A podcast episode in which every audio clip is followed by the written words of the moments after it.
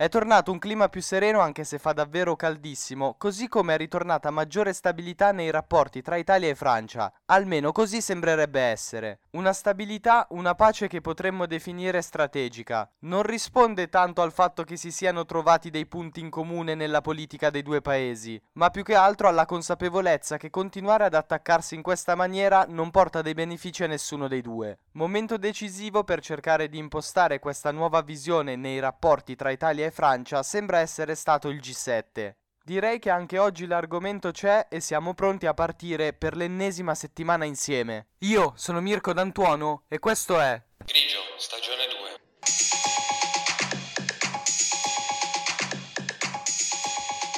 Grigio, stagione 2.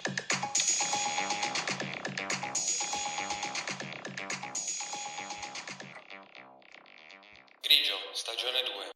Se si dovesse descrivere con un'espressione il rapporto che c'è in questo momento tra Italia e Francia, si dovrebbe copiare quella utilizzata dal Corriere della Sera, tregua pragmatica. Descrive perfettamente quello che sembra essere stato deciso da Giorgia Meloni e Emmanuel Macron quando si sono incontrati a margine del G7 a Hiroshima la settimana scorsa. Dico sembra perché non si hanno certezze su quello che si sono effettivamente detti. In questi casi sono i giornalisti stessi che in base alle fonti che hanno, che comunque dovrebbero essere abbastanza attendibili, formulano delle ipotesi.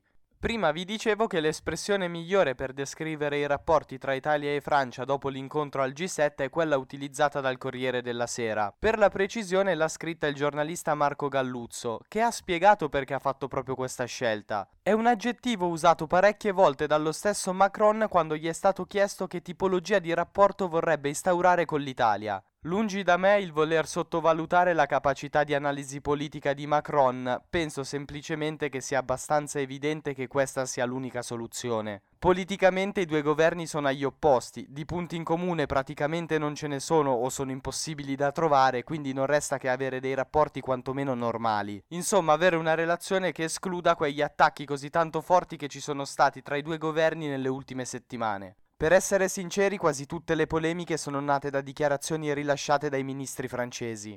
Il che è un problema non tanto dal punto di vista del contenuto di quello che dicono, perché possono avere le loro idee e pensarla come vogliono. È abbastanza evidente però che potrebbero scegliere altre forme e altri canali di comunicazione per dire queste cose al governo Meloni. Diciamo che non è proprio leale chiamare ogni due o tre giorni la stampa per far diffondere delle dichiarazioni che altro non sono che attacchi gratuiti contro l'esecutivo italiano. Come vi dicevo prima, liberissimi i ministri francesi di pensare e dire queste cose, semplicemente lo dovrebbero fare in un un'altra maniera e soprattutto attraverso altri canali. Anche perché, diciamoci la verità, facendo così altro non fanno che trasmettere l'idea di un governo molto insicuro. L'avversario politico di Macron e del suo governo in Francia è Marie Le Pen, una persona che porta avanti un'idea politica molto simile a quella del governo che c'è attualmente in Italia e che tra l'altro ha anche ottimi rapporti con la Lega di Matteo Salvini. È come se i ministri francesi fossero particolarmente preoccupati del fatto che il governo Meloni, almeno fino ad ora e secondo quello che dicono i sondaggi sembra comunque piacere. Danno proprio l'idea di avere paura del fatto che si sia creato un modello che possa essere seguito anche dagli elettori francesi. Ecco perché ciclicamente lo attaccano per screditarlo agli occhi degli elettori transalpini.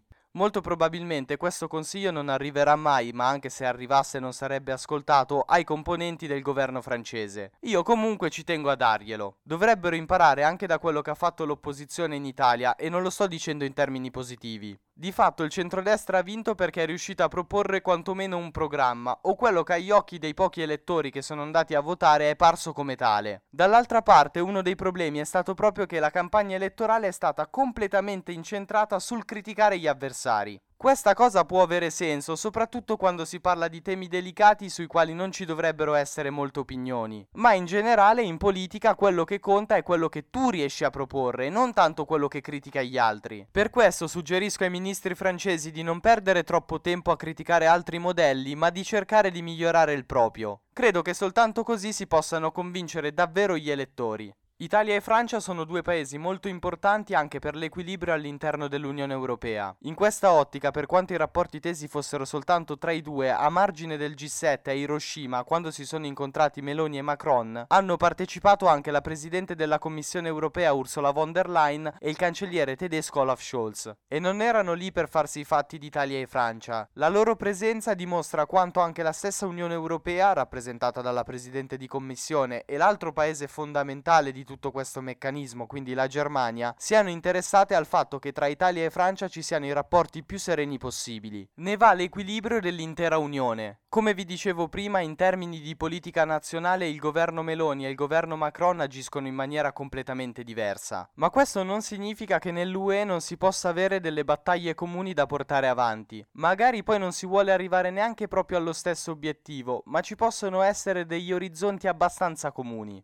per esempio su come dovrebbe essere il nuovo patto di stabilità o sugli investimenti da fare per la difesa. Anche il fatto che il governo italiano sembra essere d'accordo sul votare a maggioranza e non all'unanimità per prendere delle decisioni di politica estera all'interno dell'Unione Europea sembra aver contribuito a riavvicinare Roma e Parigi. Quindi dei punti di contatto possono essere trovati soprattutto per delle battaglie comuni all'interno dell'Unione Europea. Ecco allora che quel rapporto pragmatico tanto invocato da Emmanuel Macron sembra essere la soluzione migliore. Certo, come vi dicevo prima, è poi fondamentale che entrambi i paesi rispettino questa decisione. Visto come è andata fino ad ora, sono soprattutto i ministri francesi che devono dimostrare una maggiore moderazione nelle dichiarazioni che rilasciano. In ogni caso, due paesi così tanto importanti non possono permettersi di avere continuamente questi scontri. Bisogna normalizzare i rapporti e far sì che possano diventare più saldi quando si trova anche una piccola battaglia che si può portare avanti insieme.